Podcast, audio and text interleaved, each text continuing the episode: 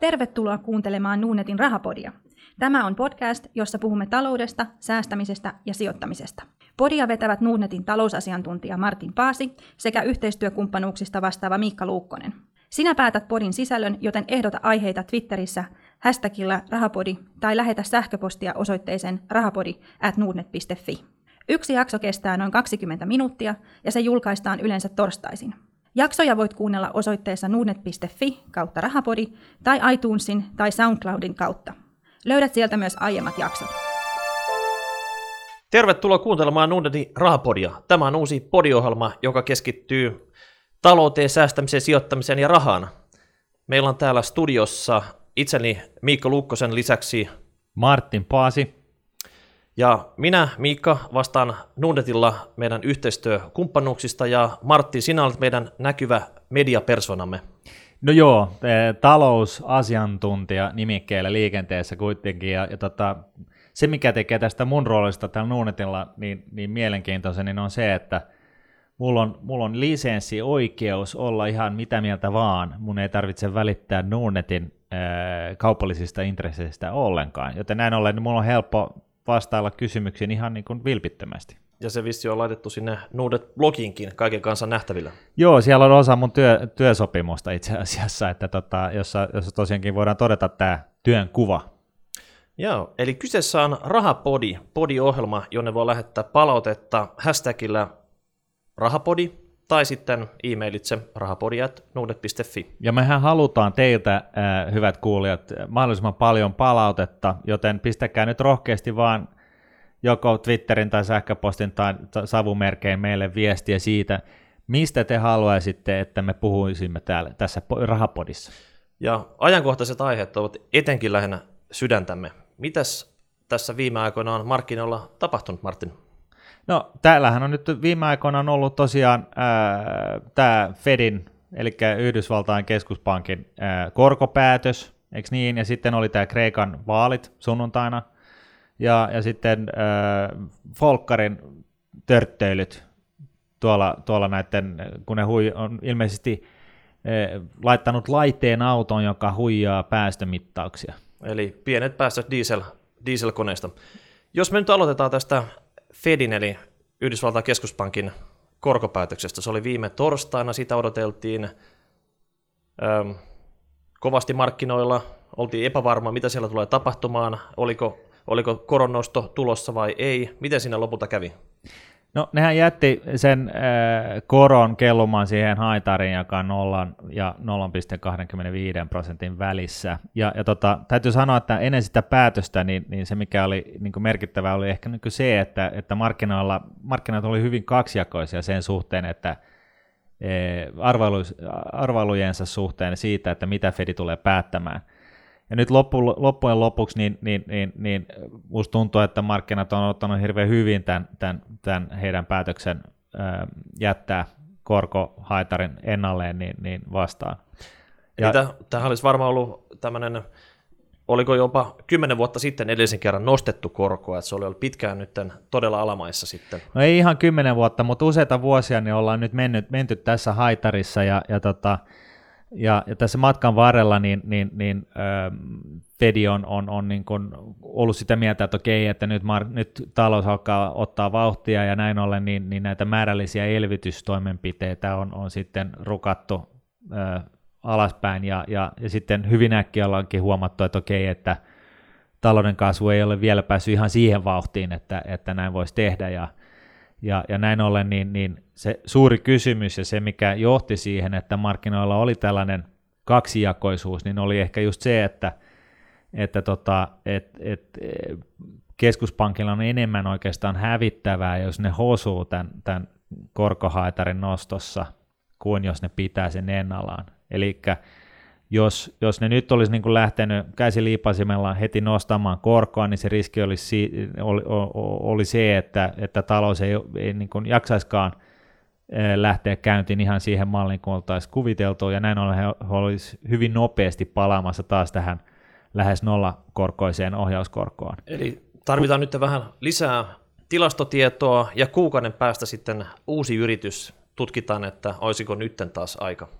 No joo, näähän se, keskuspankin jäsenethän seuraa totta kai tätä taloutta ihan jatkuvasti ja, ja, tota, ja, ja, ja näin ollen niin, niin, niin mikään ei tuskin tule niin kuin sellaisena yllätyksenä heille niin kuin kuukauden parin päästäkään. Mutta, mutta heidän, heidän päätöksethän, hän, niin kuin, niillähän on vaikutuksia niin kuin pitkälle tulevaisuuteen, joten näin ollen niin kaikki pienetkin merkit niin, niin siitä, että, että jotain parempaa on tulossa, niin johtaa sitten, saa sitten totta kai vaikutuksia myöskin näihin korkopäätöksiin. Mutta se, minkä mä haluaisin vielä lisätä tuohon, niin on, on, on just se, että, että tässä niin tavoitteena on nyt se, että Jenkkilän talous lähtisi niin, kuin niin, raju, niin hyvään kasvuun, että voitaisiin niin jättää nämä poikkeukselliset elvytyskeinot, eli niin, niin sanotut setelipainot pois tästä kuviosta ja lähteä ohjaamaan taloutta – nostamalla tai laskemalla korkoja, ja se siis tarkoittaa sitä, että koron pitää olla jossain 2 prosentin paikkeilla, jotta myöskin voi järkevästi laskea sitä. Jos se on nollassa, niin sitä ei enää voi laskea, ja silloin joudutaan tarttumaan taas tällaisiin määrällisiin elvytyskeinoihin. Meidän oma keskuspankkimme EKP paini aivan toisen näköisen ongelmien parissa tällä hetkellä. Heillä vissiin ei ole kokousten agendalla koron nostaminen tällä hetkellä. No ei, ei niin. Ja, ja, tota, ja t- tätä niin kun, tosiaan niin kuin vuosi sitten niin, niin Euroopan keskuspankkihan päätti, vajaa vuosi sitten, niin päätti, päätti tällaisesta tolkuttamasta, tolkuttaman suuresta ää, määrällisestä elvytyksestä, eli tarkoituksena oli puolentoista vuoden aikana ostaa markkinoilta bondeja, obligaatioita ja, ja tota, 1120 miljardin euron edestä muistaakseni se luku oli. No, 1100 ja risat.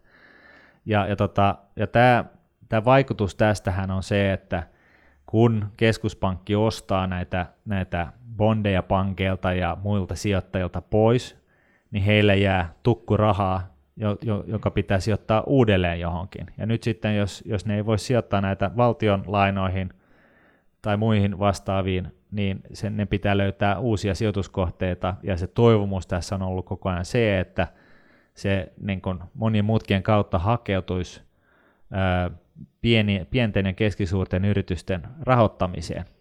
Ja miksi just pienet ja keskisuuret yritykset, niin, niin se on se, että, että nähdään, että heillä on ehdottomasti suurin työllistävä vaikutus talouksissa. Eli EKP yrittää potkasta inflaatiota käyntiin osaltaan. Inflaatiota ja, ja talouskasvua. Ja nyt sitten taas niin, kun, niin hullukurista kuin se onkin, niin, niin tämä öljyn hinnan laskeminen niin johtaa just siihen, että inflaatio ei tosiaankaan lähde käyntiin, mutta mutta tyypillisesti niin, niin, niin, niin, niin katsotaankin tällaista inflaatiota, joka on korjattu niin ruoan ja öljy, energian hinnoista, jolloin, jolloin tota, saadaan vähän sellainen tasaisempi luku. Huomasitko muuten, että viikonloppuna oli täällä euroalueella vaalit Kreikassa. Siellä vanha tuttumme Tsipras otti itselleen jatkokauden.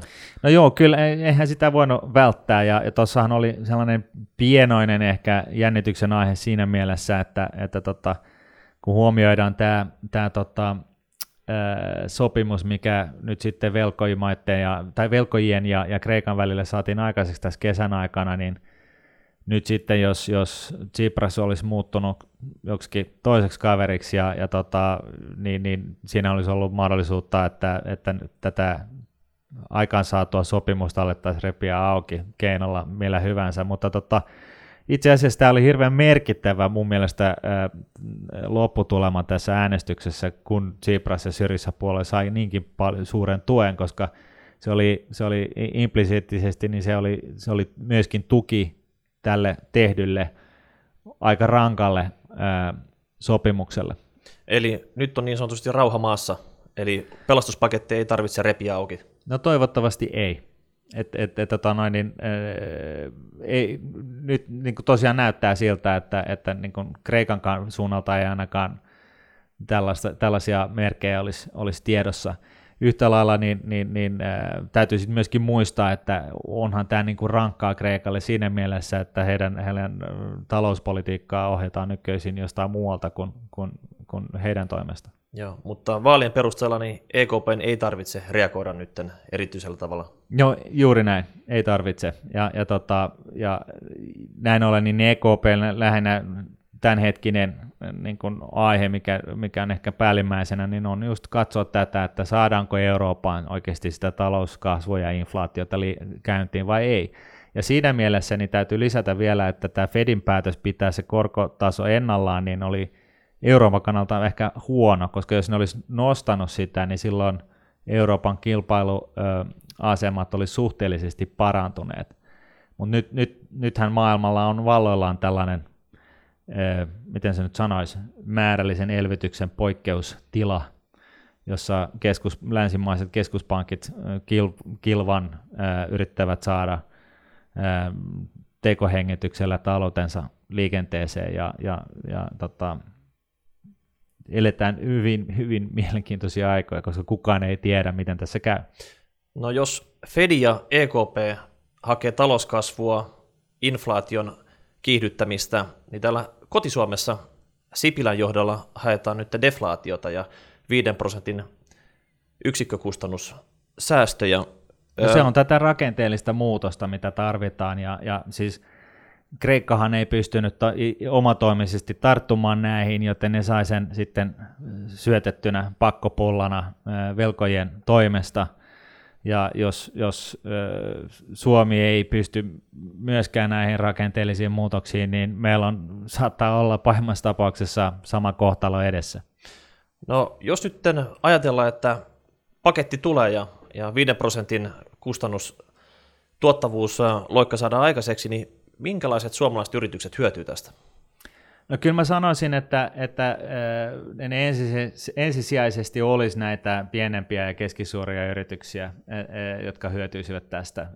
Eli tota, jos sulla on tarpeeksi paljon liikevaihtoa, niin, niin siihen pystyy vielä niin kuin, upottaa erinäisiä niin kuin, turhia kuluja tai ylimääräisiä kuluja. Mutta tota, sellaisena orastavassa kasvussa olevan pienen tai keskisuuren firman, niin, niin tota, niin sen kannalta se on, voi olla haasteellisempaa ja näin ollen niin ylipäätänsä tällainen yrittämisen mahdollistaminen tässä maassa, niin kaikki sellaiset toimenpiteet, niin nehän on totta kai kotiin päin. Eli työvoimavaltaiset yritykset mahdollisesti hyötyvät tästä.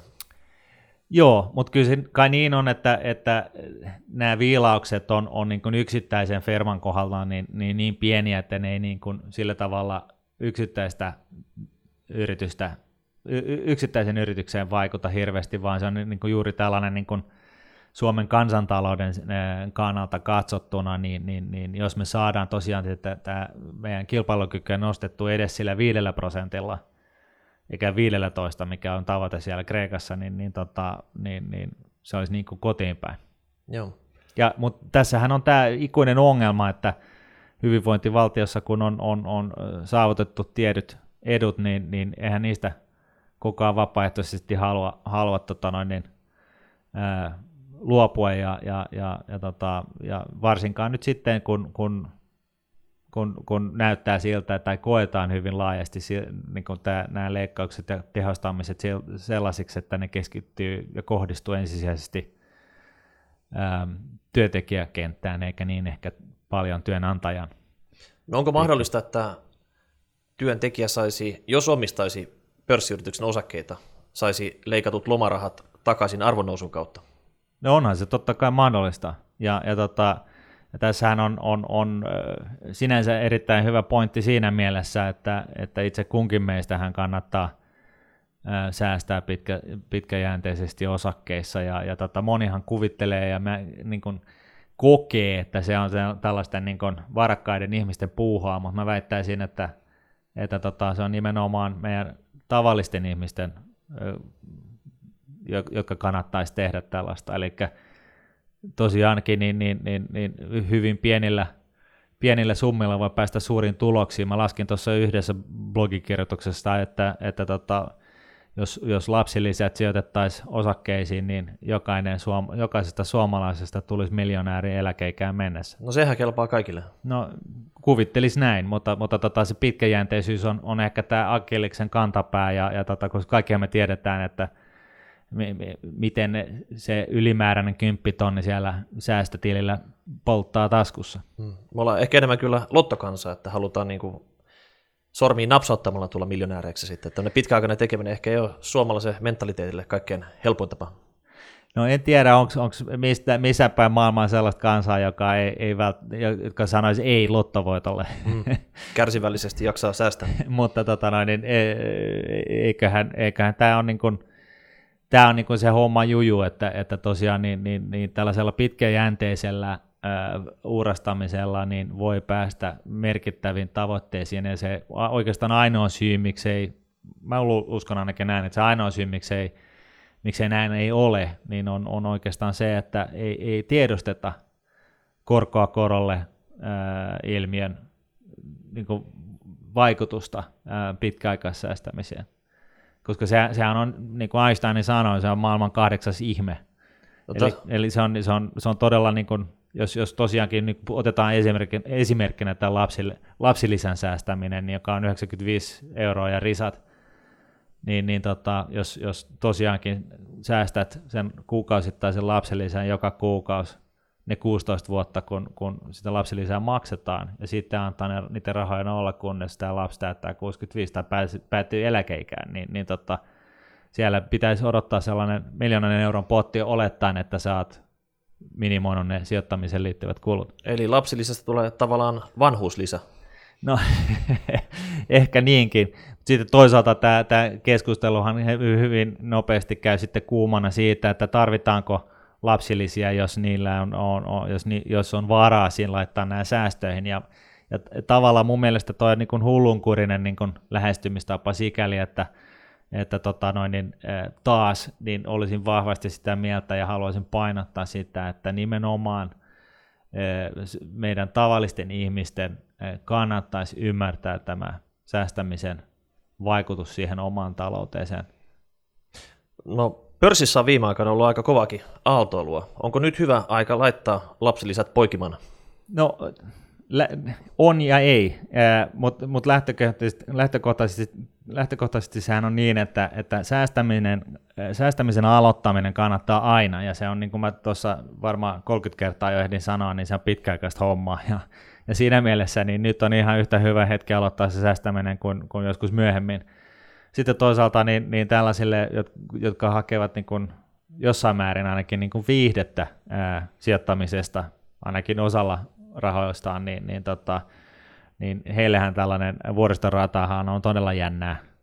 Ja, ja sitten taas tällaiset Buffett-maiset pitkäaikaiset äh, stockpickerit, eli tällaiset, jotka, joilla on, on lista lempiyhtiöitä, joihin ne haluaa sijoittaa, kunhan arvostustasot on kohdallaan, niin, niin totta kai tällainen kuoppainen markkina, niin he ovat ensimmäisenä siellä kärkkymässä. No nehän on ensimmäisenä kärkkymässä suurella kassavaroilla varustettuna. Pari viime kuukauden aikana yksi heilunnan syistä on ollut Kiina. Ja Kiinasta siellä on ollut aika paljon kurssiliikettä alaspäin, että mikä siellä Kiinassa nyt, onko Kiinan talouskasvu pikkuhiljaa hyytymässä vai eikö kukaan oikein tiedä, mitä siellä tapahtuu? No Kiinan pörssikurssin romahdukset, niin ne on ehkä, laittaisin ensisijaisesti niin kuin, piensijoittajien piikkiin, koska tota, Kiinassa yli 90 prosenttia kaupankäyntivolyymista on, on kiinalaisten piensijoittajien käsialaa.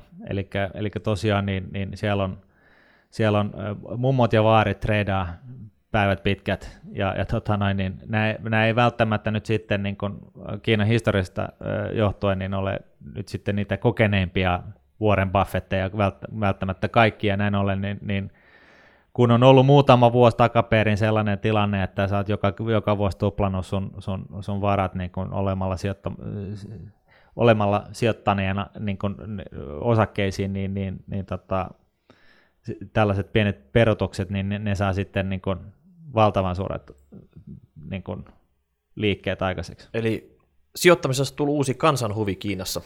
No näinkin voi sanoa, ja, ja tosiaan niin, niin, nyt, nyt sitten niin, mitä kesällä tapahtui, niin oli paljon se, että joka hämmensi sitten taas länsimaita hirveästi, niin oli se, nämä toimenpiteet, mikä Kiinan johto sitten, mihin ne ryhtyy, eli nehän käytännössä kielsi suromista ja myymästä osakkeita, ne, ne vetosivat osakevälittäjiin, että ne tekisivät tukiostoja ja, ja Kiinan valtio itsekin lähti tukemaan osakekursseja. Ja, ja tota, ivallisesti markkinoilla on puhuttukin siitä, että tämä oli vähän niin kuin tällaista määrällistä keskuspankkielvytystä kiinalaisittain, missä päinvastoin kuin länsimaissa, missä, missä määrällinen elvytys kohdistui siihen, että ostetaan obligaatio ja bondeja pois markkinoilta, jotta, jotta tota, sijoittajille jää ylisuuri määrä rahaa käteen, joka pitäisi ottaa edelleen, niin, niin kiinalaiset sitten tekivät vastaavan asian, mutta tukeakseen osakekursseja. Mutta Kiinan talous kuitenkin kiinnostaa ja myös sen kasvuvauhti, eli aikaisemminhan se on kasvanut semmoista aika tasan tarkkaa 7 prosentin vauhtia tässä viime vuodet. No itse asiassa se on, se on peruttanut äh, 10, vuoden, äh, 10 prosentin huipputahdistaan nyt se, noin 7 prosenttiin, ja se epäilys tässä niin kuin sitten äh, on, on just ollut se, että mikäköhän se lukema nyt sitten oikeasti on, ja, ja just nämä äh, Kiinan johdon poikkeukselliset toimenpiteet kesän pörssiromahduksien aikana, niin, niin tota, sai nämä epäilykset kasvamaan entisestään, eli epäillään sitä, skeptikot epäili sitä, että, että tilanne on paljon huonompi kuin mitä, mitä keskushallinto myöntää. Ja, eli, eli tässä on vähän niin kuin epäsuhta informaatiossa, että kasvaako Kiinan talous vielä. Siinähän olisi hyvä aihe meillä, että jos kuulija löytyy sieltä Kiinan maalta, joka pystyisi niin. laittamaan meille tarkempaa tietoa, että vieläkö talouden pyörät ovat täyskäytössä vai, vai joko siellä piiputtaa sitten. Niin, jos saataisiin tällaista ruohonjuuritason informaatiota, niin, niin sehän on, sehän on niin kuin kultaakin arvokkaampia. Öm, no, mitäs voidaan laittaa palautetta meille? Olisiko hashtag rahapodi? Joo, se on se Twitter-tili ja, ja tota, sitten tämä rahapodi at nordnet.fi on, on tämä tavanomainen sähköposti. Ja ylipäätänsä niin todettakoon nyt tähän, tähän samaan yhteyteen, että, että, että tota, meillähän on ajatuksia siitä, mistä me puhutaan seuraavalla kerralla, ja, ja tota, tämä ohjelmahan tulee, on tarkoitus tulla ulos joka torstai, ja, ja meillä on pitkä lista aiheista, mutta tota, varmasti tästä tulee huomattavasti mielenkiintoisempi, jos me saadaan vähän ehdotuksia teiltä kuulijoilta siitä, että mitä, mitä, mistä meidän kannattaisi puhua. Saako meille laittaa pelkkiä ruusuja vai myös risuja? No jossain määrin saa laittaa myös risuja, kunhan siellä on ruusuja seassa. Hyvä. Hei, vielä noista äh, yritysten tuloksista. Tuossa tuloskausi on pari viikon päästä alkamassa. Silloin tältä kalenterivuodelta kolme kvartaalia tuloksia kasassa. Ihan hirveästi ei ole vielä tullut mitään negatiivisia yllätyksiä. Millaista tuloskautta odotat? Hyvä kysymys. Tähän varmaan mun kollega Jukka Oksahaari olisi parempi kaveri vastaamaan, ja toivottavasti me, me saamme hänetkin hujutettua tähän ohjelmaan jossain vaiheessa, mutta tota, no päällisin puolin, kun huomioi, että mitään niin kun, tulosvaroituksia ei ole tullut tässä, tässä tota, pitkin matkaa, niin voidaan ehkä olettaa, että, että tota, nämä, nämä tulokset, jotka viime vuosina on tehnyt, tehty hyvin pitkälle – leikkauksien kautta, niin, niin tota, nyt näitä ehkä vaikuttaa siltä, että nämä, nämä leikkaukset on, on purru ja talouden tilanne on niin kuin asettunut sille tasolle, missä se on, ja ei toivon mukaan ei nyt sitten tule mitään ikäviä yllä, lisää mitään ikäviä yllätyksiä. Mutta, mutta siis Suomessa varsinkin, kun viittaa tähän Euroopan keskuspankin määrällisen elvytyksen toimenpiteisiin, niin, niin huomioidaan, on hyvä huomioida se, että, että monella suomalaisella pörssiyhtiöllähän on, on ylikapasiteettia niin kuin jo nyt tälläkin hetkellä, jolloin, jolloin on hyvin epätodennäköistä, että he ottaisivat lainaa tehdäkseen uusia investointeja. Et siinä mielessä tämä, tämä Suomi käy hyvästä esimerkistä siitä, miksi tämä määrällinen elvytys ei aina, aina, aina toimi. Mutta tavallaan eikö Euroopasta ole vähän semmoista tietoa tullut, että sieltä saattaisi pikkuhiljaa talouden roottorit lähteä pyörimään, että tämä määrän elvytys saattaa jo pikkuhiljaa käynnistellä sitten myös Eurooppaa. No toivon mukaan se on näin, että et, et se myöskin, niin kuin, tää, taloushan ei ole sellaista täsmätiedettä missään mielessä, ja, ja tilastotkin äh, vaihtelee positiivisesta negatiiviseen, mutta tota, toivotaan näin, että, että tosiaan niin kuin nyt saataisiin edes Eurooppaan niin kuin jonkunnäköistä talouskasvua niin kuin laajemmilti aikaiseksi ja, ja tota, josta koituu sitten meillekin apua tänne Suomeen. Hyvä. Meidän aikamme tältä erää pikkuhiljaa päättymässä ja kerrotaan vielä tämä palautekanavat, eli Twitterissä hashtag rahapodi ja e-mailit voi lähettää rahapodiat.nuudet.fi. Omalta osaltani kiitän kuulijoita tästä ensimmäisestä lähetyksestä. Kiitoksia. Ja kiitos myös mun, mun puolesta. Ja ei muuta kuin ollaan taas podiaalolla viikon kuluttua. Loistavaa. Nordnetin rahapodi on podcast, jossa puhumme taloudesta, säästämisestä ja sijoittamisesta. Sinä päätät podin sisällön, joten ehdota aiheita ja anna palautetta Twitterissä hashtagillä rahapodi tai lähetä sähköpostia osoitteeseen rahapodi Seuraava jakso julkaistaan ensi viikolla. Rahapodi.